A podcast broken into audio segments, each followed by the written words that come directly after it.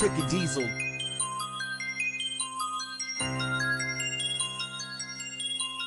Tricky Diesel.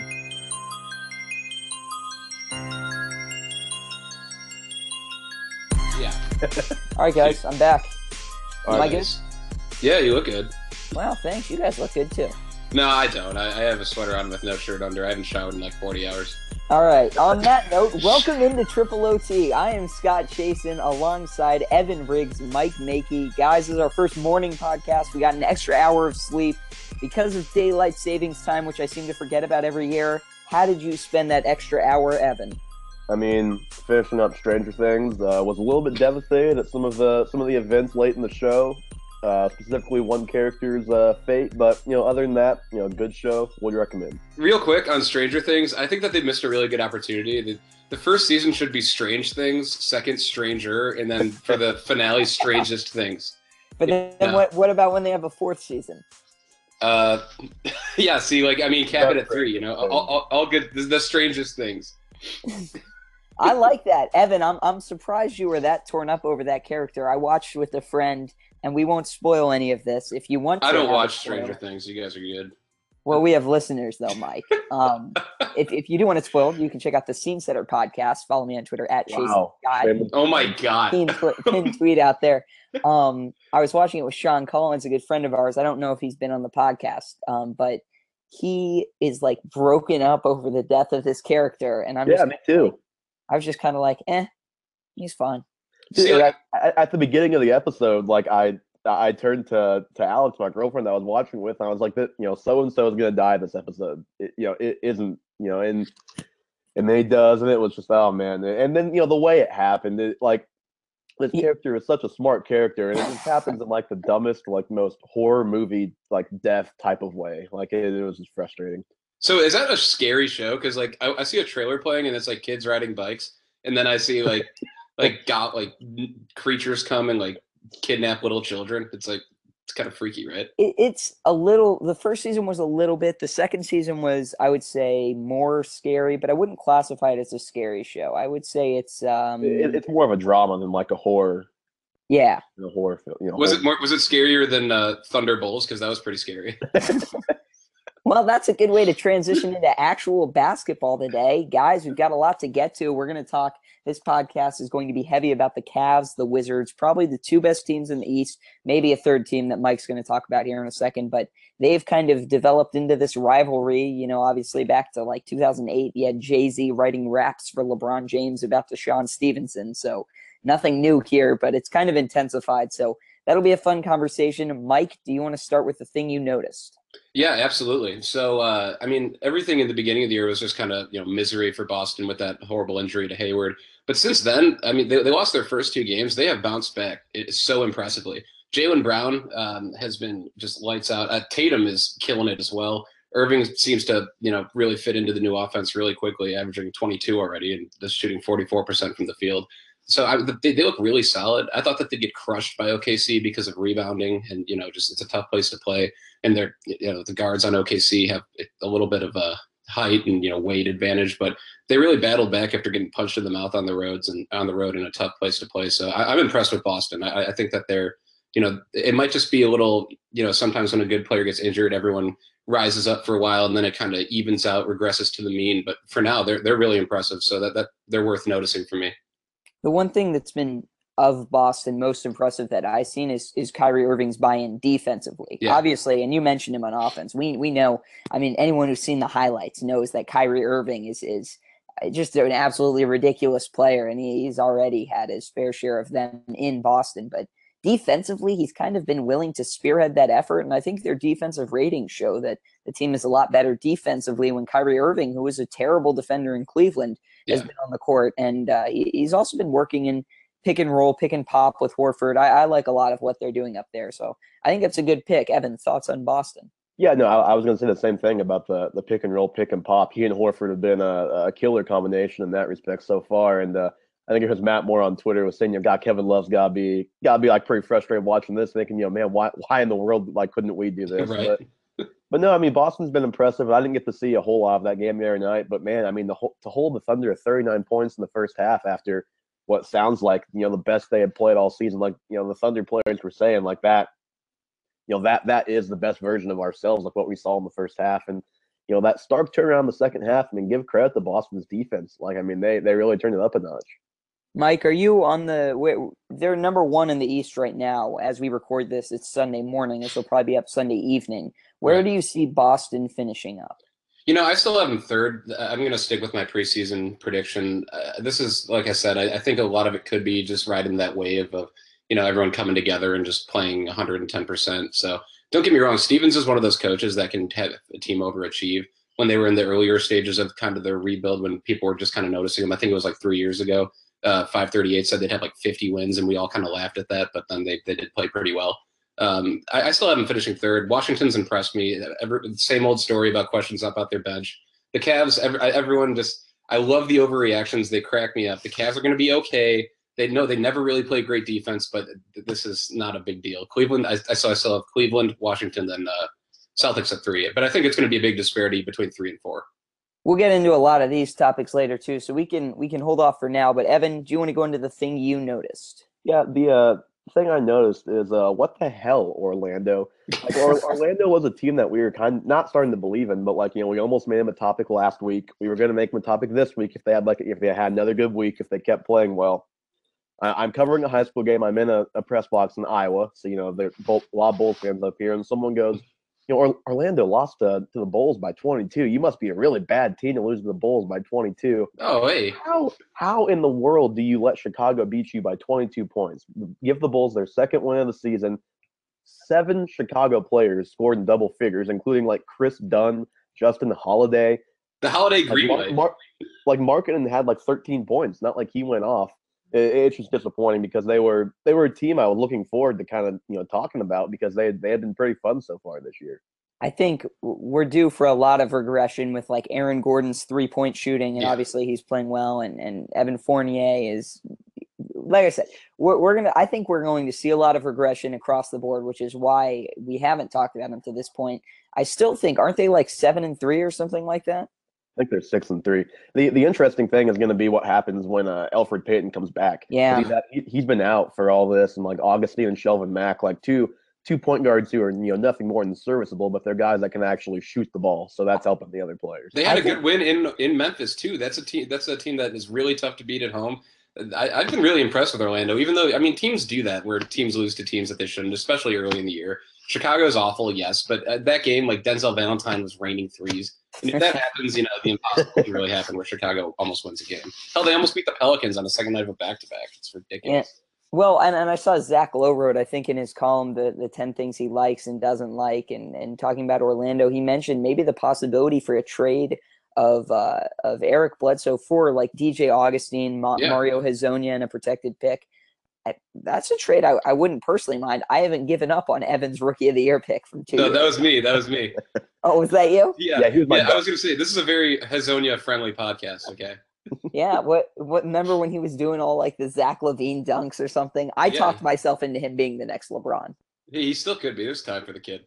I'm still waiting for him to get in the dunk contest. He, he thought all those Zach LaVine dunks were easy, and he could do them, and he would win the dunk contest, and he. You know, Love it. still waiting for that, All right. among other things. we'll wrap it up here with the thing that I noticed. Speaking of stranger things, Andre Drummond is a great free throw shooter now. Counting the preseason, he's at 75% on a pretty like ridiculous volume. He went 14 for 16 against Milwaukee. I read a really good SB, SB Nation breakdown. He's lowered his starting point to get rid of the shooting hitch. Obviously, like you hear things about big hands affecting shooters. That's largely been maybe not debunked, but proven that there are stronger correlations with things like size, release point, consistency of metrics.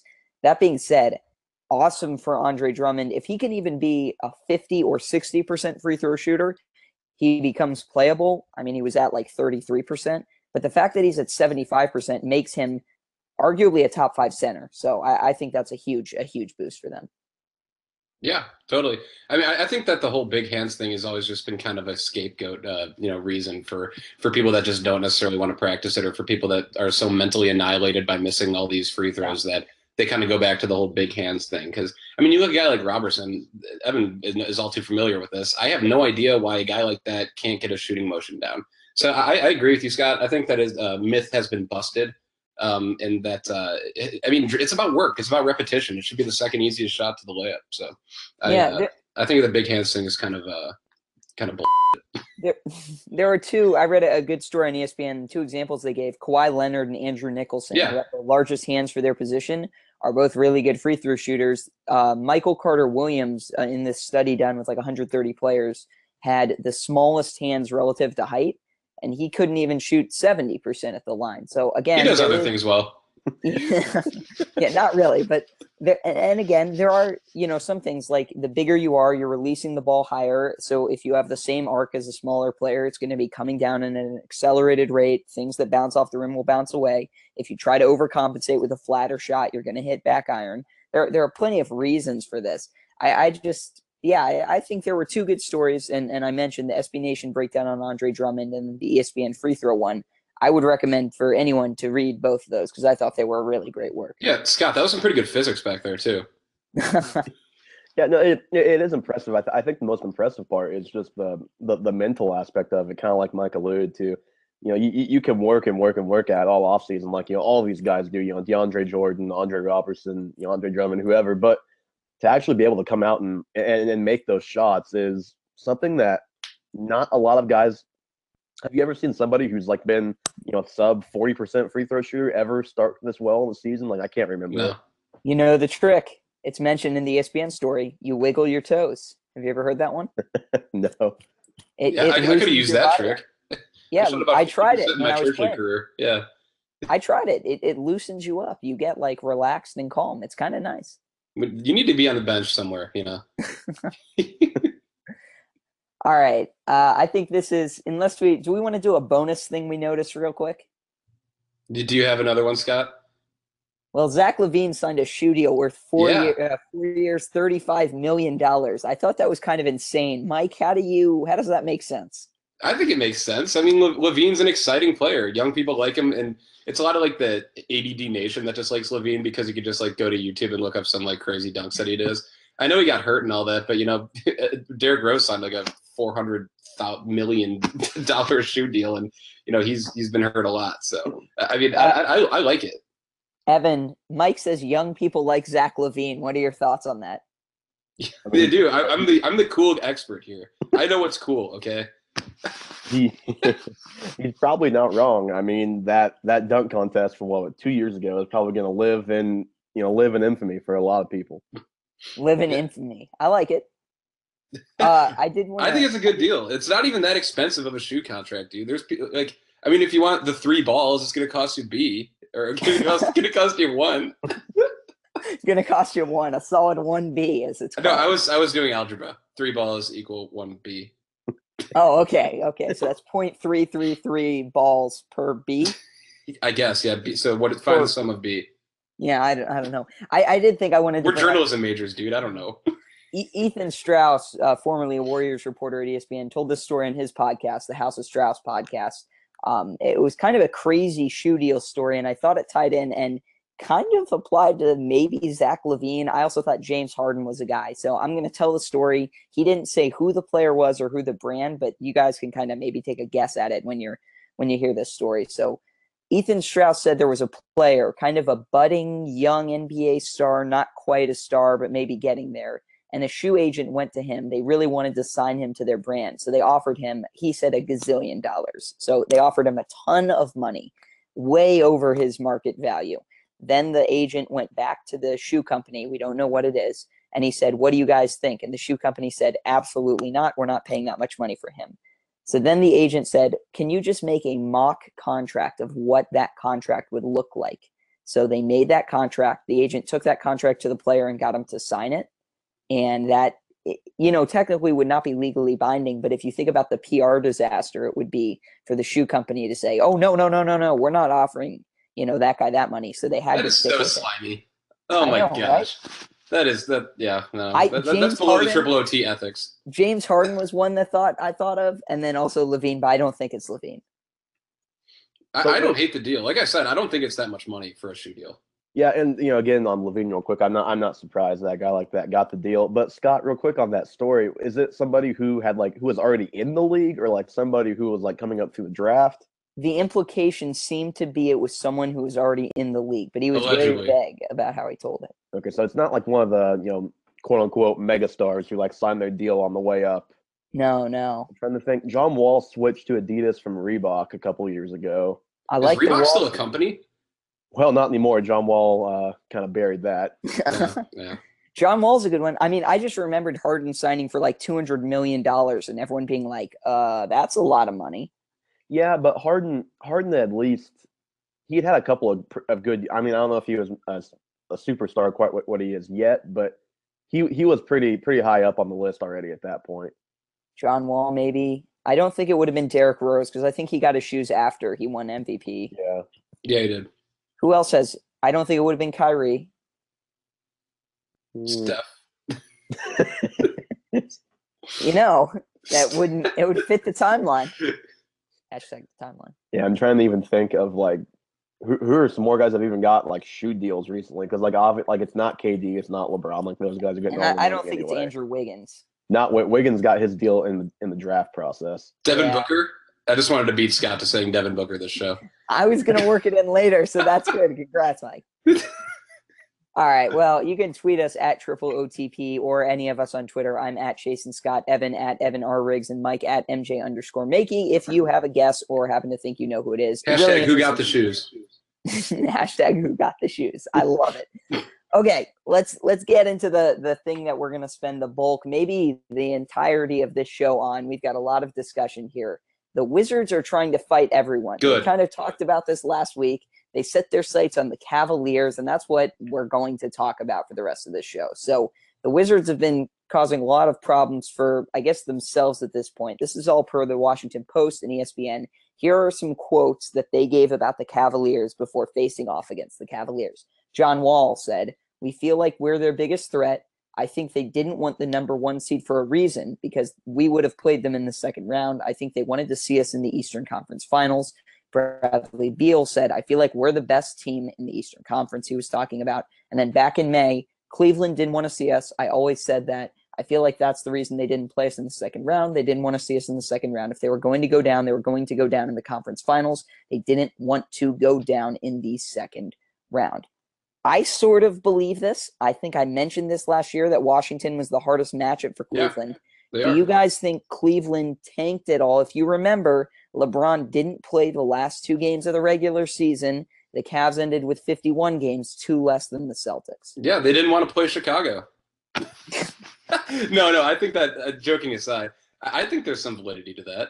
I think people are a little bit naive if they don't think that players kind of, with like two or three weeks left in the season, try to strategize what's going to be the easiest for us. And it's not that you're afraid of a team. I think it's smart. I I think it's smart to you know what's what's a better matchup for us. Let's we're in a position where we've won enough games, we've done our job throughout the regular season, where it gives us the luxury of kind of sitting back and being able to be strategic. I, I- think that's um, totally valid. I also want to go on a little bit of a rant here, if you guys will Go for me it. indulge.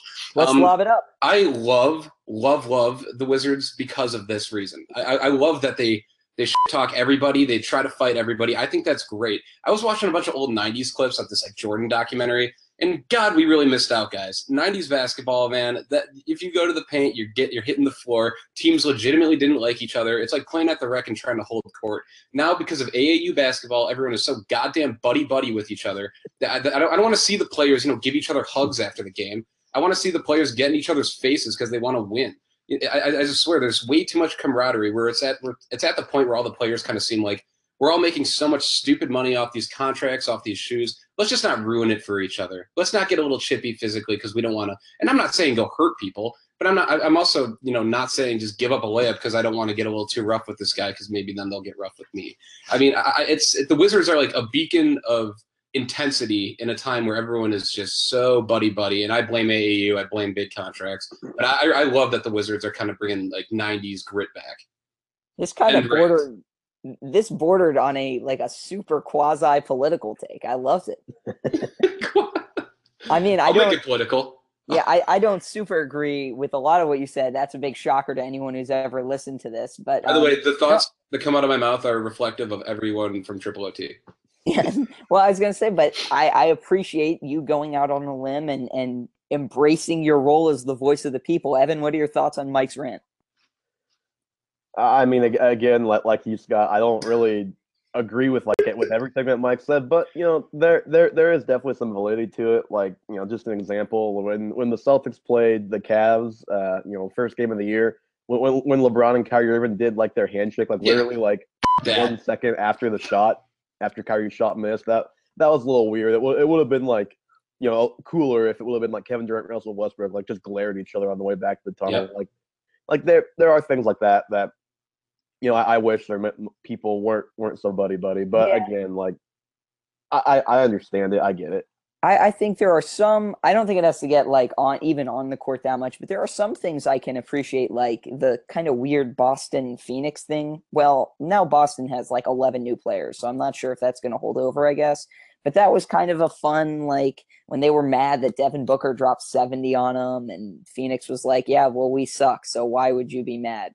The Suns are terrible." no, I don't like that. Get the intensity back. You know, if, if I- I'm but- playing if I'm playing against one of my friends, you know, at the rec in KU, I'm putting them on the ground. But but to my point, great, Mike. But but to, but to my point, like I kind of liked going into those games with a little bit of attitude, being like, yeah, these teams don't like each other. Russell Westbrook and Alex Len hate each other. So yeah, see how they when the Suns and the. Thunder hated each other, like when you guys had the Morris twins. yeah, and I the I Alex Len thing was awesome. Alex Len Russell Westbrook was the rivalry we never knew we needed. I want more of Russell Westbrook wearing the photog stuff before the Durant game. I like that stuff. I, I like when the Wizards wear all black at this at the Celtics game because it's their funeral. I think that stuff is great, and I want more of it. I don't want a fan of dabs from your old teammate. You just played a hard game, a hard fought game against a team that you have. You should have aspirations of beating in the Eastern Conference Finals if you're Boston. Don't. It, it's kind of disheartening if I'm a young player on Boston. I see Kyrie giving LeBron daps after the game. Don't do that. You just had a terrible shot to you know try to tie it up. That, don't do that. Were you a fan of uh, Kelly Oubre's jacket the other day, then, Mike? I actually did. I heard about it. I didn't actually see the jacket though. He's gonna get fined for it, but it was You'll, an you'll have to go back and watch the replay of him uh, doing the walk-in because he like turned right before he got into the like the locker room to make sure like every camera got a good shot of the back. Does of Kelly shirt. Oubre does Kelly Oubre know how much money he's making? I just want to be very clear on this because for a guy who's on a rookie contract, he seems to have no problem getting fined. Oh, I mean, professional athletes not being able to budget their money—that's strange. Fair enough. Um, get getting back to the point though, Evan, you think the I, I'm not saying the Cavs ducked the Wizards, but I believe holding out LeBron was a clear move, saying we are a okay with the two seed. We know we're going to beat Boston in five games max because Boston can't rebound. Um, I think that was a clear move of the Cavs saying, yeah, absolutely, we're gonna punt on the one seed here. Yeah, I mean it's definitely possible. I'm, I'm not going to say it's not possible, but again, that that type of thing's you know possible to prove because you look at LeBron had played approximately a bazillion minutes by the time they're in Game 79 last year. I mean, they had way overworked him. I think he led the league in minutes.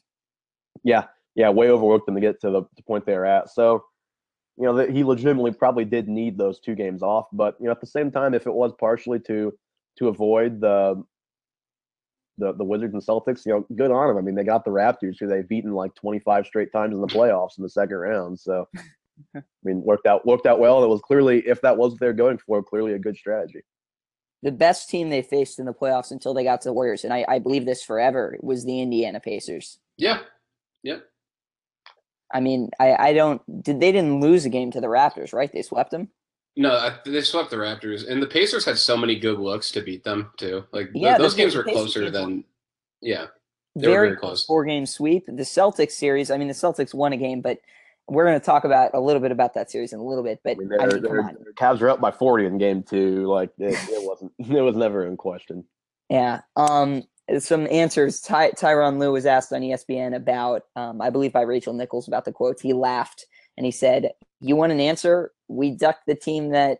And then he asked what happened again, what they said, and he said, "I love you, Rachel. No comment because I don't want to get in trouble, but they're right. They're the best team in the East." He was clearly joking.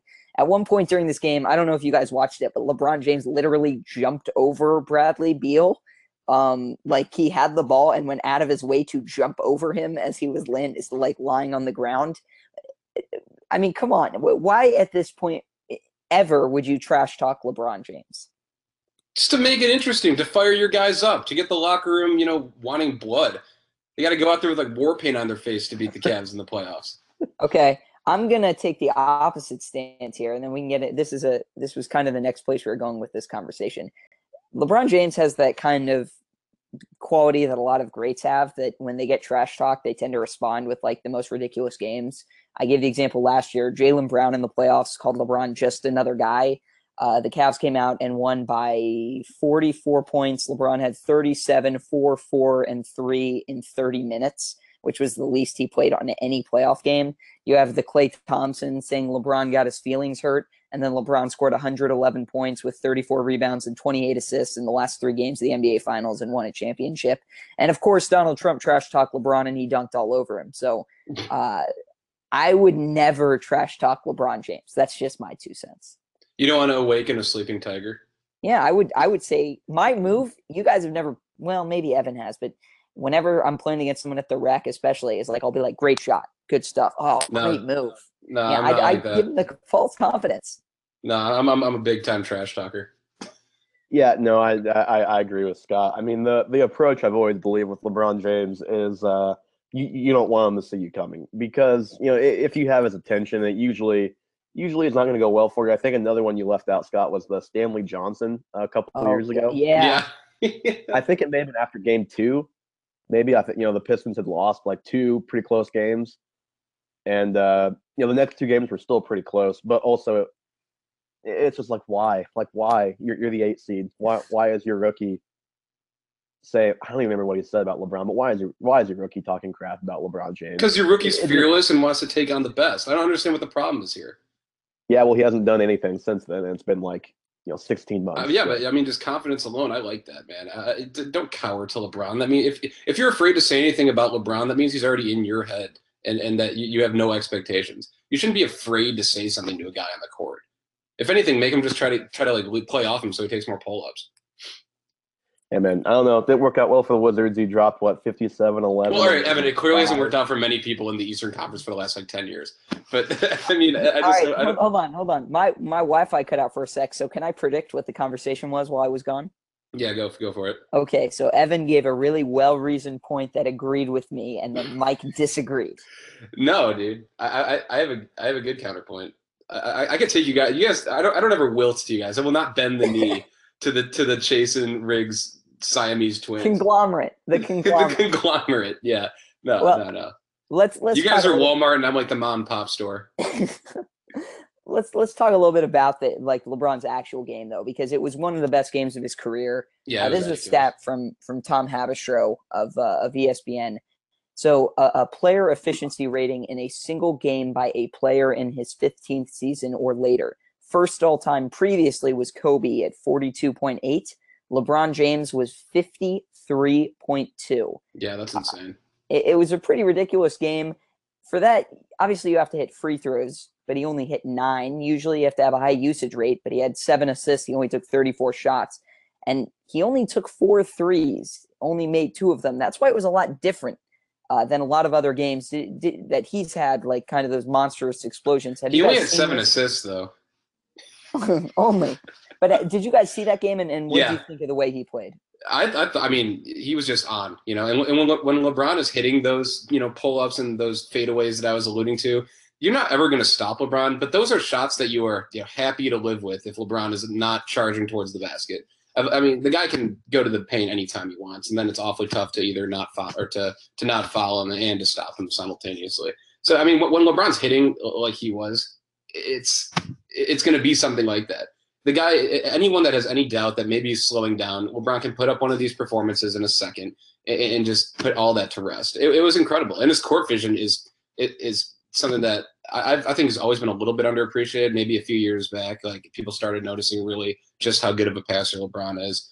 But um, I mean, when he's like I said, when he's hitting those outside shots, he was working hard too on the on the glass. It was a really impressive performance overall, and you could tell that he was playing with a little bit extra fire. I, was gonna say to me the thing that stood out uh, is that he definitely like kind of had that look. You know that Yeah. that that 2012 game in Boston, Game Six, when he when he dropped whatever you know 60 points, whatever it was in Boston. Wasn't It- it like, if I'm remembering, wasn't it like 45, 15, and 9 or something just absolutely Yeah, insane? It, it was something like that, you know, in the game six elimination game. Like this kind of reminded me of that, just in the sense, like you know, you, you look at LeBron and you're like, you know, holy crap, like like this guy, like this guy's coming for this team's throat tonight. Like that, that's what it felt like to me. Like you had, you know, a couple times he he buried jump shots and was like, you know, pointing down at the court, like you know, to say like, you know, this, this is mine, like this is mine. There was a play where he made a jump shot, did that, you know, and the the, the whole Cavs defense fell asleep. Someone got behind him, made a full court pass. He turns around and blocks the layup, and it's like, oh my god, like, like, like this guy's ridiculous. I mean, it it's just insane. He he's now the youngest and the oldest guy of all time to have 50, 10, and 5, which Wow. is a, a ridiculous stat. Like, I've, I've never heard of somebody being the Talk about sustained and the oldest success. Yeah. Well, to do anything. I mean, that, you know, he, he was 20 when he did it the first time, you know, obviously age 32. I think previously the two oldest, I think, uh, you know, Russell Westbrook did it last year at age 28. And I think uh, David Robinson also at age 28. So he's like four years older than anybody else. It's just insane. Yeah, and I, I thought Mike kind of touched on it. Obviously, you know, the jumper was working. He was seven of 10 scoring on post ups, and those were mostly those turnaround fadeaway shots that are incredibly diff- difficult. Kelly Oubre said after the game, like, what am I basically, what am I supposed to do? That's the exact shot you want him taking in that situation. It's just when it goes in, there's there's not really anything you can do. Another stat from ESPN 14 buckets in the restricted area. When he drove to the paint, he scored, and then the other times he just kind of settled for that his mid range shot and I mean, obviously it was working, but I did want to know why I thought it was a little bit different than some past LeBron performances. And I thought we could also talk about what we remember from those. Uh, obviously, his top scoring performance all time is the 61 point game against Charlotte. He was wearing a mask. That game, he started eight of eight from three, though. He only shot four this game. Do you guys remember that game? And and because to me, that game was all about putbacks and three pointers. No, I, I remember. I remember some other uh, really impressive LeBron performances, uh, more so in the playoffs, specifically the Eastern Conference playoffs. But uh, yeah, they're uh, the Charlotte game. It's just when he's when he's when he's hot, he is unbeatable. I think it was last year in the postseason. Was it against uh, Indiana in one of the games that wasn't so close, where he was just on fire from the three point uh, three point line? Uh, th- those guys are, like, I mean, when they're feeding him the ball in stride, like in transition, he's deadly. I- I- when he's pulling up, he's deadly. So I mean, the Charlotte one I don't remember as you know vividly as maybe you guys do, but it just it doesn't strike me as abnormal. It's what honestly what strikes me as you know a little bit weird is that his highest is sixty, is sixty one. I feel like he'd be able to do that you know routinely almost Like because when he's hot, he's hot. It's it's kind of like the Devin Booker thing where he scored 70 points, but he got a bunch of assists, so he could have scored 80. Yeah, exactly, exactly Yeah, like that. What wasn't the Charlotte game? Wasn't that the one of the few games he got to wear the black mask? No, that was I think that was the game after they made him take off the black. Okay, so black again, mask. he, he was mad. He took something personally, and he scored a billion oh points. Oh my god. do you, do you guys remember the one that I always watched on YouTube? I've seen this like 50 times. Is when he scored like 15 points in two minutes against the Bucks. No, I have no idea what you're talking about. He just and and the announcer is just going crazy. Like he's he takes like a heat check, and everyone's like, okay, okay, and then he comes down and like he gets progressively further and further from the hoop farther with his heat checks, and it, the Cavs announcer just ah, just Oh yeah. By the way, quick plug. Uh, just from being like a league pass junkie, the Cavs have one of the best broadcasting teams in in the game. They they get so excited. It's uh, you know don't not a Cleveland fan, but props to the broadcast. If you have the means to have league pass, please listen to the Cavs announcers.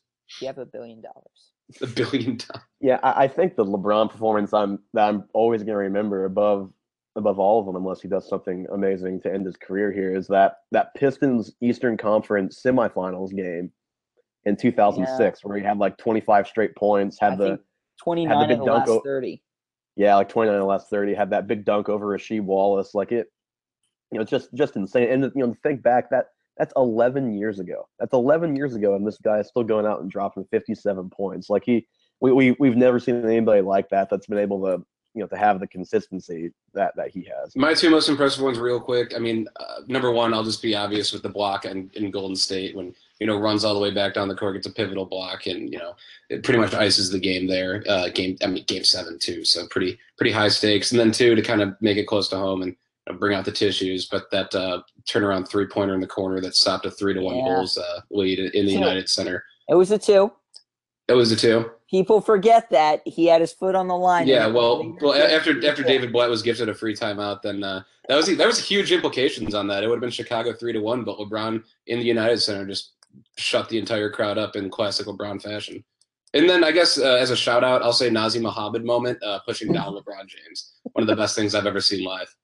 I, I like when Joakim Noah too. There was just one time where he randomly shoved Chris Bosh when he was lying on the floor. Do you Yeah. remember that? Yeah, oh, I do. I remember all those. That see, it's just uh, you know, LeBron has just always held back every other fan base eh, for his entire career. So I do respect the dominance there. I hate it, but I respect it. So Um, uh, other top performances too. I noted he scored 56 against the Raptors in the second season, which crazy. But yeah, he, he drilled six threes in that game. 55 against the Bucks. He had eight threes. That's kind of why this was crazy to me. According to Candace Buckner of WAPO, the Wizards tried eight eight different defenders on LeBron James, and they couldn't stop him.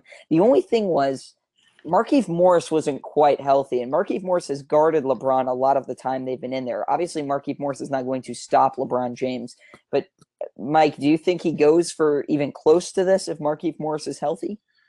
I think it's a little bit different. Just because Markieff is a pretty physical defender, and I'm not going to say that LeBron's you know thrown off by physicality. He's one of the most physical players I've ever seen, but it just wears you down a little bit more than if you have an undersized guy or a guy that's uh, you know tries to just be a little quicker on defense as opposed to you know bumping you through every screen. So I'm not going to try to you know say that LeBron wouldn't have had anything close to this. I think yes, it would have been a little bit difficult to score, especially later in the game.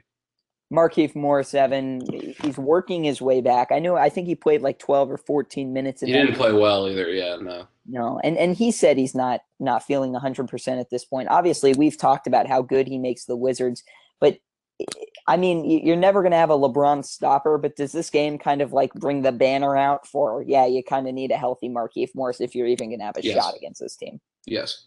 Yeah, a- absolutely not. You know, not that he's going to be able to stop LeBron, but just you know, he he makes that starting lineup just work so well, and it's worked well with with Oubre and Porter when when they've started together. But you know, obviously with the Wizards lacking the depth, I mean, you know, it's Oubre and then it's just some other guys on the bench. Really, I mean, you've got like Tim Frazier. If you can get Mike Scott to step up on a random night, like guys like that. But I mean, if you get if you get Markieff Morris back and playing well, that that just helps so much because you know for a team that's already thin, you need Oubre to take that bench role to to boost that bench, and uh, obviously, you know, again, if they're going to challenge the Cavs, they're going to need every bit of firepower they can muster. LeBron after the game said while he's leaving the court, "This is the best I'm feeling in my career." He's averaging 29, nine, and seven and a half, 33 player efficiency rating. He has scored 90 points with 18 assists, 17 rebounds this month. He's shooting 61% from the field, 39% from three, 83% from the line. I picked LeBron to win MVP before the season. I can't remember if any of you guys did. Anyone coming around on the LeBron MVP talk?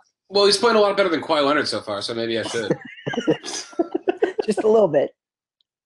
No, I I I think uh, I was actually going to make this the thing I noticed before LeBron like went crazy the other night. Like he, the narrative could not be any more perfect for for him to win MVP right now. I mean, the Cavs start out look like a dumpster fire, and then and then you know Tristan Thompson now goes down. And then you're gonna have LeBron. You'll bring him back from the dead. They're gonna win 50 plus games, and he's gonna be amazing. Like you know, the, the narrative, the narrative is is a big deal, obviously in the MVP discussion, and you know, especially like voter fatigue. Like, you know, it's going to be easy for these voters to like to see a clear narrative if this keeps up with LeBron James. Giannis About looks pretty in good the- though.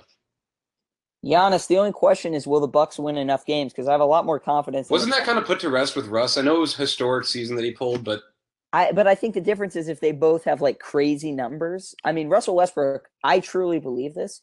If he averaged 30 whatever 11 and 9.8, I don't think he would have won MVP. Yeah, which is which is dumb, but I completely agree with like that. I I agree that probably would have happened. He would not. I agree won. by the way that it would have been dumb. If you're you going guys, to you guys want to start talking if MVP is most valuable to your team or if it's just best player? Because we can- that could take up about four hours. Let's do that in relocation. Yeah, we'll, we'll get that. Yeah, right after relocation. Um, w- you mentioned Tristan Thompson, Evan. With Tristan Thompson out, Cavs are kind of in trouble, especially defensively, where they've been trashed. Their effort's been pretty horrible. But again, as Mike kind of talked about earlier, anyone who's saying like they're in trouble needs to remember they've already beaten Boston and Washington, which is Yeah. the two best teams in the East outside of them. I mean, there's obviously a ton of new faces. I believe they've had six different starting lineups LeBron and Korver are basically the only ones who can hit a three. D Rose is on a minutes restriction. It is even out. Like he hasn't even played yet. Cavs are going to be fine, right?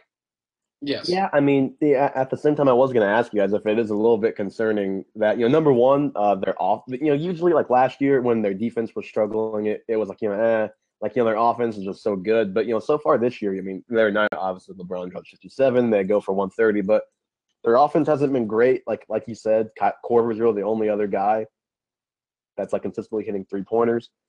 Is it concerning that that the offense hasn't been been good so far? I think I think Kevin Love is going to get a lot better as the year goes on. I think he's shooting about like 35, 36% from three at the time we're doing this. So watch him like hit 12 threes tonight. And then if they're even playing, and then all of a sudden he's hitting shooting like 40 something percent because it's the early season. But I, I think Love is going to get going. I think Jay Crowder has been a guy who's still trying to find his spot. And I think the other part of it is too, I don't think the the offense can be as good without a guy like Kyrie Irving. I know he killed the ball a lot, but he was also like, I mean, a pretty ridiculous, prolific offensive player. So I think it's going to take some time when Isaiah Thomas works back. We've already started to see the videos of him, you know, dribbling between his leg on, legs on the court, which are already, you know, admittedly getting me super excited for his return. I think there's there's still going to be kind of that feeling out period, but I expect by March this to be a top three offense, top four offense in the NBA. Yeah, I mean, if that's the case, I really don't have I mean, again, it's so early. It's it's LeBron James. Like you can't really be too concerned about about this team. Yeah, I agree. I mean, I don't know. you, you guys nailed every point. You know, I, I just it's the it's LeBron. He's, his offense is going to be good. Like, do you think the Cavs make a trade? This was interesting. No, I don't think they need to. but here here's the one thing I would say. I was talking about this with a friend. Obviously, they don't want to give up the Brooklyn pick, especially if LeBron leaves. But the thing is, I mean, if, if you're a team in contention and even LeBron is leaving or staying, there's a case to be made that you could trade that pick with a piece and say we are going to win this season at all costs. I mean, can I talk about a trade real quick uh, with the Wizards, the team that they played? Sure, go for it. All right, so you know, just quick shout out uh, as me and uh, Elder uh, Mike Makey, my father, were enjoying calamari and old fashions. Uh, we decided that Nikola Mirotic would be a great trade to the Wizards for for a bench for the bench unit. That's interesting. I think right? between they Otto get Porter, cheap. The Bulls want him gone now because he's just being a diva about getting his face broken. I think they can get him for absolutely almost nothing. Um, and the, the Wiz, what do the Wizards need? A bench and shooting. Get him off the bench. Put him in for a few minutes. Try to get some fire. If he's not, take him out. only problem I could see with that is a lot of their four. I guess he could feel like the Mike Scott role. Kind Yeah. of. You'd be probably having to play Otto Porter more at the three in that case, and maybe even Markieff Morris a little bit more at the five. If you I just think it's the best team he could go to, and I don't think they'd have to give up almost anything for it. Just put him in for about eight minutes. If he's pump faking more than he's shooting, take him out. No, I, I think if the Cavs don't want to deal that Brooklyn pick, I mean, I think one one deal, you know, not for a specific player, but just one thing that's probably out there is you could probably deal Shumpert, you know, get get some kind of big guy because I mean they they need some. They're gonna need some other big guy after Thompson goes down. I mean, you can't really count on. Is it Zizic? Is that is that the kid's name? Zizic, Ante Zizic. Zizic? Ante I Zizic. don't You're not gonna be able to count on him for big time minutes, but you're you're gonna need somebody beside you know Kevin Love and, and Channing Frye that down low for an extended period of time. Former Suns legend. Yeah, former Sun, former Bull, former Magic, former any other teams. I'm sure like half of them. I I, I don't know, man, but uh, Channing Frye is like my idol. He's my favorite player of all time. All right, here I'll throw out the trade right now: Isaiah Thomas, Brooklyn pick, and Iman Shumpert for Demarcus Cousins. Let's do it. Sign it up. Oh my gosh, I hope not. That would break the NBA. No, that that doesn't. See, I, I don't get why people keep trying to go get Demarcus Cousins for the Cavs. Like, what does that really do for them in the Golden State matchup? Well, it just gives them another big guy. I was just picking a guy who seems like Go get like Greg Monroe or someone that's just like a big body. Like, I, I know you're just picking a guy, but you know, to, to name somebody like like Nick Wright is like dead set on on getting Boogie. What, on- what on about here's here's one. What about a guy like well, see the, the problem is once Tristan Thompson comes back, then then you're kind of like screwing yourself over because they want to play Love at the five a lot.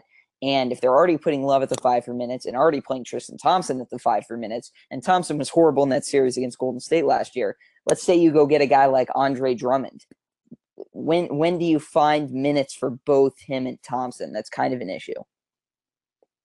Yeah, I mean, I, I don't think you can go out and trade for another big guy uh, of that caliber just because you know, they, they need more. If anything, they need more wings. They they need more you know wings that can defend, that can play two ways. I don't really know who that guy is, uh, but I would love Beverley on that team. I, I just think it'd be fun. It won't. It logistically probably wouldn't work, but I, I would love to see Bevan in, in a Cavs jersey. That would be dope, actually. Yeah, yeah. well, if uh if Chris Paul would have said he wanted traded a little bit sooner or a little bit later, then maybe maybe somehow through a trade could have got worked out. Beverley on the on the Cavs. You, if you call the Cavs and say, I don't know what the salaries are here, but Isaiah Thomas and the Brooklyn pick for Patrick Beverley, what do you think they're saying? Hard pass. yeah, yeah. No, no, thank you, sir. Wow, you're saying no? No, I don't think so. No to the Brooklyn pick. Man, that thing's going to be hard to move. I want him to just trade it to the Suns for Bledsoe. I don't even care. Like they can Bledsoe and pick a player. That that's not gonna happen. That, I'm that well aware Scott, you're you're, you're stuck with to happen. Bledsoe for the year. Bledsoe's just going to be like demoted to like getting the team lunch and like checking them into the hotels and like handling the logistics. Evan, I know very well that's not going to happen. I it's just what I want to happen so badly. I just I keep Yeah, seeing all these videos of Bledsoe working out at like the Arizona State court. I'm like, forward to Dan Gilbert. Hey, look at this guy. yeah, I mean, just that that pick is so much more valuable at this point than than Eric Bledsoe. But you know, again, I, if I'm the Cavs, I'm still I'm not moving that pick. I'm hanging on to that pick for dear life. Uh, real quick, let's let's close out discussion uh, our discussion on LeBron James, even though we've kind of done this. But um, some real quick history: LeBron's the youngest player, obviously, to score twenty nine thousand points. The last time he was held under ten points in a regular season game, January five, two thousand seven. That was ten years and ten months ago. LeBron's streak is 800, second longest in NBA history. Michael Jordan has 866. LeBron will pass that this year. Um, can you name the second longest streak in the NBA of 10 points or more and how many games it is? Who has it and how many games? LeBron has 800. Durant. No. I was gonna say I think it probably was Durant before he went to the Warriors. Is an it's an active player then duh. It's the second longest active streak. Active. Hmm. Is, is it someone obscure? Because I'm I'm, No. I'm I'm getting hipster. Good scorer. It's not Great. Westbrook, is it? Like Not Redick. Westbrook. It's not Westbrook. Did you say JJ Redick? No, no, that was a that was a ghost in the machine. Carmelo. Not Mello. Paul George. Nope. Well, now we've guessed every Thunder player. Uh, not quite. Oh, that's funny. Is it? Oh, it's Abrines. No, I was just a former Thunder player. James Harden. James Harden. James Harden. So Yeah. LeBron's streak is 800. What number is the second longest streak? Like 300. Evan? Uh, let's see. He's been Don't say 301. Don't price this right. I, I'm gonna say like 195. 201. Evan. LeBron has more 50 point games than single digit scoring games in his career, 11 to 8. Name the other two players in NBA history who can say that. I don't know, like Bill Russell. Nope. Bill Russell only averaged like 15 points a game for All right, all right. The other two players in NBA history with more 50 point games than single digit games. Jordan. Jordan is one, and the other one's Durant. easy. No, Kareem. come on. It's either Durant or Abdul Jabbar. No, Kareem. come on. Oscar guys. Robertson. Oscar Robertson. No. How is the other? How is the other one easy? If it's not the best scorer in NBA history, I'll give you a hint. He Abdul-Jabbar. averaged 50 points a game for an entire season. Wilt Chamberlain. There you go. Lob. Duh, Evan. Someone's supposed to say dunk. When I say lob, it's throwing up the lob. Nah, I don't want to disrespect, you know, my opponent. I'll just softly lay it in. Lob. Soft, soft layup. Damn Shake, shake hands. doesn't work as well. Um, so then w- we're about 50, 45, 50 minutes into this. So let's let's close out the conversation with this. We've talked about the Wizards, the Celtics a little bit. We've talked about the greatest th- threats to the Cavaliers in the West, Let, or in, in the East. Let's talk about the greatest threats to, I guess, the NBA overall. The Golden State Warriors being the team that is coming off an NBA championship that's starting to look like they're finding their rhythm. Just dispatch the Spurs. I know Kawhi wasn't playing, but they were down by 20. You close your eyes for a second, you look up and they're up by 20. I thought it'd be kind of fun to rank our top five biggest contenders for the Warriors and talk about each of the teams a little bit. So I think we should start with number five, our number five teams. I'm happy to go first, or if one of you is ready, you guys are welcome to jump. I'll go first because I, I want you guys to just trash it. Okay. Um, Memphis. Hello. I, th- I like I've always thought Memphis was the perfect foil to match up with Golden State. I mean, so it's a little contradictory because in the pre uh, preseason show I said Houston's going to win it all because of their shooting. But if you can't outshoot Golden State, which it seems like no one has been able to, you got to be physical inside with them. You got to you know rub them off of every single screen. You got to be bumping into them. You got to play tight defense, and above everything, I think you have to slow the game down, or at least try your goddamn best to, because it's almost impossible. Uh, Memphis is, I think, a great. They, they've had success against the Dubs too, not necessarily in the playoffs, but they, they, they're they're a team that I think makes the Dubs noticeably uncomfortable. It takes them out of that fast-paced transition, or at least they they actively try their best to. And and I don't want to get. I, I feel like I get cliche every time I talk about them, but really like the grittiness of that team and the, the, the well-disciplined coaching. They don't really hurt themselves with turnovers as much. They'll they'll foul you because they're tough on defense. But I, I just think that Memphis is a really good counter team to Golden State. So I'll say Memphis. Memphis is interesting because they're still 27th in the NBA in pace as it stands. That being said, they're playing a ton faster than they were last year. If they had this same pace in the NBA last season, they actually would have ranked 20th, which is just a sign that everyone else is playing faster. But to your point, Mike, that still means they're grinding it out more than Yeah. 26 NBA teams. So even that they're going a little faster, everyone is going a little bit faster. I think Tyreke Evans has been a huge difference maker. Obviously, when the KU guys come back, minutes for guys like James Ennis and Dillon Brooks are going to drop off. But I mean, you think about the win over Golden State, Marc Gasol was pretty much the only guy who played well. So um, I, I don't mind that pick at number five. Evan, do you want to give any thoughts quick on the Grizzlies and then your number five? Yeah, I mean, I can definitely see see the Grizzlies. I know a lot of a, a lot of people will contend. I've actually heard somebody say this that the I think it was Brian Windhorst on the Zach on the Zach Lowe podcast said that the Warriors will insist that the, the the series with the Grizzlies where they get down two to one and they're really uncomfortable is the most difficult Western Conference playoff series they've played. You know, I disagree because they were down three one against a different team, but you know, whatever. Uh, but but again, I mean, like like Mike said, like they they they've got they've they've got the guys to to give them problems down low. I mean, Marc Gasol, when he when he wants to be like you know, there's guys that Draymond Green can stop in the post, like you know, a lot of guys in the league. Marc Gasol is not one of those guys. I mean, Gasol is just too much for Draymond to handle. They've got good perimeter defenders. I mean, Conley is spectacular, but you know, for me, I, I think just wh- when I'm looking at this list, I'm just trying to get them who I think are the most talented teams you know five most talented teams, and that's why at five I, I have the Wizards. I mean, we don't have to talk too much about the Wizards just, just because we've already hit on quite a bit. But you know, the combination of Beal and Wall and keeping it in game, you've got guys like Porter and and Oubre on the wing who can switch everything. I mean, you've got Markieff Morris. You can play a lot of lines without Gortat on the floor. You can go small a lot. I, I like the Wizards here. Yeah, I'll, I'll real quick close it out in the Wizards because they're also my number five pick. I think Otto Porter's taken a huge step forward. I mean, he ducked Devin Booker in the Suns, but other than that, he's averaging 18 and 7, 56, 50, 70 splits. The free throw percentage is going to come up. Kelly Oubre has taken a huge jump forward. He's averaging 13 and 6. And we talk about depth a lot, but if you look at their playoff rotation, last year, John Wall averaged 39 playoff minutes. Beal averaged 38 and a half. There was one outlier. Otherwise, he averaged 40. Porter averaged 36 in the Eastern Conference Finals. Morris was injured and averaged about 30 minutes anyway. Oubre is averaging 30 minutes a year. Gortat is averaging 30 minutes this year. So if you put that all in, basically, then you only have to cover about 36 minutes. You need nine at backup point guard. You have Tim Frazier, 16 at backup center. Morris, Ian Mahinmi can take a few. You know, Jodie Meeks and Mike Scott will have to fill in for the other 11 to 15 minutes, but they can they can make that work without depth. So I, I have the Wizards at my number five. I'll go to my number four now and say the Thunder. Um, I like what the Thunder have. I like what they could be. I just have three defined teams that are clearly ahead of them. Yeah, I, I've- I've got the Thunder four as well, and the the thing is, they they for me have the potential to to be number two, by, Mhm. or even number one, you know, number one threat by the time this is all said and done. But you know, I just have to see it. They have they have so many new guys, so many guys playing new roles.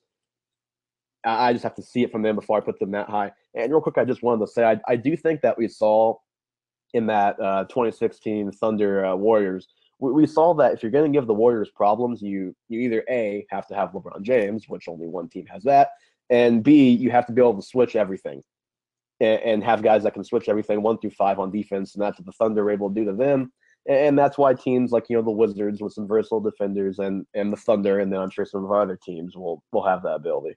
Mike, where do you have the Thunder? I, I, I actually had the Thunder like second. I could see them being really tough for Golden State just because I like the size on the perimeter. I like the ability to shoot, and I think Steven Adams is another one of those guys that can cause some inside physicality that The makes Huey. the Dubs uncomfortable. The, the Kiwi had the thing is he has taken the jump this year that like everybody expected last year. So it's not really getting talked about that Raise your hand if you drafted him in fantasy basketball this year. I mean, oh. he he has been an absolute monster this year. But I, I just want to be clear. I have the Thunder four right now, but that's like as of today. Like I, I do think at the end of the year if things click, like they they have the potential to be possibly the greatest threat. But again, part part of what hurts them is the Warriors want to crush them so badly. And every time they play them, that you're you're never going to get a bad Golden State game when you play. It, you know, unless the Thunder play well enough to force a bad Golden State game you're not going to get a Warriors sleepwalk through three quarters like you might against other teams. Yeah, the Clippers are another one of those teams the Warriors want to kill. Mike, who do you have at number four? Uh, dude, I want to say the Clippers, but the history between Clippers and Warriors is not really uh, in favor of that pick. I just think that they're a team that can get weirdly hot, and I think Blake could really expose Draymond in a matchup to the point where I kind of like them as, as a top five team, so I could put them four. Wow, so that'll be interesting then to see who you're remaining, I guess, because you're you got to leave one team out if I'm doing my math correctly here. Evan, uh, who is your number three? I mean, just as of right now, I don't think this will hold. But as of right now, I've got to put Boston number three. Just wow. Ba- just based on how they've looked so far this season. Uh, again, I don't think that this is just like as of whatever November fifth. So like you know, I, I don't think this is necessarily going to be the order going into the playoffs, but just the way they've looked right now. I mean, Kyrie Irving has always been a guy that they can't stop. I mean, they, they can't stop Kyrie Irving. You still got Marcus Smart. You've got, you know, those two young wings who have been impressive so far. I mean, Bo- Boston's been impressive so far this year. And if they, you know, if they can somehow keep this level up, you know, in the in the playoffs, like I could see them being a threat. Hey, can I have six teams? Yeah, I know, I know you screwed yourself on that. Mike, number three, go. Give me the Spurs. Give me the Spurs for a lot of the same methodical breakdown reasons I had with Memphis. They're just better at it than Memphis is. Uh, I like, I, and, and I'll always go back to the only sample size we saw with Spurs Dubs was the Spurs shellacking them in Oracle. So until Zaza cheaply slid his foot under, the Spurs looked like a team that could really handle themselves. I have the Spurs at two, same reason. I know they were up 20 and then got absolutely destroyed by the Spurs, but that was without Kawhi Leonard. Gregg Popovich is the best coach in the NBA. At number three, I have the Cleveland Cavaliers. It is for LeBron James and all the reason we've talked about, and I still think they might make a trade. Anyone else? Uh, where do you guys have the Cavs? Well, I, I kind of screwed myself over, honestly. So where do you want to put the Cavs now in hindsight? I want I want them in the conjoined spot with the Rockets as number one. Okay, Evan. I've actually got the Cavs number one. Just you know, again, that the, the ultimate X factor, LeBron James. Like it's hard to put anybody else above them just because you know we just saw it the other night. You you see what LeBron can do on any given night. He can go win a game by himself. He can elevate his team at such a high level. With, with this play, I've I've still got them number one as of as of this moment. My number one, and Mike has him number one. Evan, you have him number two. Is the Houston Rockets. Um, we we've talked a lot in the past about their wings. I mean, you think about guys like PJ Tucker, Trevor Ariza, Luka Shard, and Bob Mute. Uh, what basically, I mean, Chris Paul hasn't even played, and they look fine. They look, I mean, they beat the Warriors one time, obviously, kind of extenuating circumstances in that game. Eric Gordon's having a good year. Um, I'm really interested to see what they do in the playoffs because I think Chris Paul is going to be everything that they haven't had when the game slowed down and they haven't been able to get those buckets in the mid range. I think Chris Paul is just going to be an assassin for them in the playoffs. And I think two players who have historically underperformed in the playoffs, or maybe not statistically, but team wise, I think they're going to get together and they're going to absolutely dominate. So uh, Houston, number one for me. Dilly dilly. Yeah, no, same same thing. You know, I have Houston too, but you know, for all for all the same reasons. Uh, again, before Mike uh, goes crazy on me here, I, I don't have the Spurs on my list as of as of this moment. But again, I mean that that's as of November fifth. That's as of the last time I saw Kawhi Leonard. He could barely walk up the steps on an airplane. So I I just want to see Kawhi Leonard get on the court because you know I, I feel like the Chris Paul knee thing, uh, how it you know even though it's kind of a mystery, like it's not a huge concern for me at the moment. Whereas like you know the Kawhi Leonard thing, like we he ended the season last year hurt, and now he has a new injury this year that we don't know anything about. Like I just like the whole thing kind of concerns me. I just want to see him on the court healthy.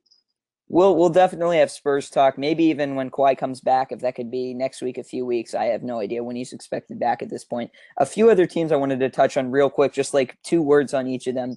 Uh, the Sixers are kind of a weird matchup. They're not going to beat the Warriors, But if Joel Embiid like destroys Draymond, uh, I think that could be fascinating. Healthy Minnesota again. Jimmy Butler's deferred a lot this year, but once Jimmy Butler turns it on and and they start to click, I think that team could be scary. The Bucks are another one with with a lot of length that could be a weird matchup, even though they don't have the firepower. The Pistons too. I mean, they have Avery Bradley. They have some good defenders, but I don't think they're legit at this point. No, despite what Tobias Harris said yesterday, he said you better hop on the bandwagon now. Any of those teams. I mean, No. who, who's winning the most games against the Warriors out of those teams? Is it the Timberwolves? Timberwolves, but I mean by default, right? Yeah, I I would say the Timberwolves just because you know we we've seen you know bad Timberwolves teams give, give the Warriors problems. I mean, Wiggins has been a guy that's played pretty well against them, and I mean Towns again. Towns fits in the to the mold of one of like four guys that that Draymond Green just has absolutely no answer for in the post, and so if he has no answer, the Warriors have no answer. It's unfortunate that like two of those other three guys play on the same team in New Orleans. That stinks. So they're not going to get a chance to to make an impact here, but. Um, I think that's a good place to leave us off for today. Uh, that's going to do it for us today. Be sure to follow the show on Twitter, triple OTP, triple spelled out, followed by the letters OT and P. Uh, you can search for the show on iTunes. We are also on the Google Play Store. We are also on Anchor, who uh, provides this podcast. Credit to Tricky Diesel, who produced the music on today's show. Everyone, want to shout out your Twitter handle as I say your name, Evan Riggs, At Evan R. Riggs. Mike Makey. At MJ underscore Makey. and I am at Chasen Scott. So thanks again for listening to Triple OT, and we will see you next week. All right, go Rams, baby! I gotta go. Woo, Rams Nation!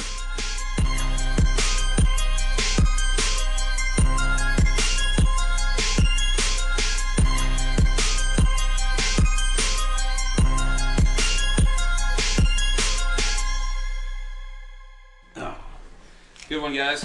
Then fing Victor Oladipo got fouled on a three pointer. The next possession, and it was not. We need called. this rigs.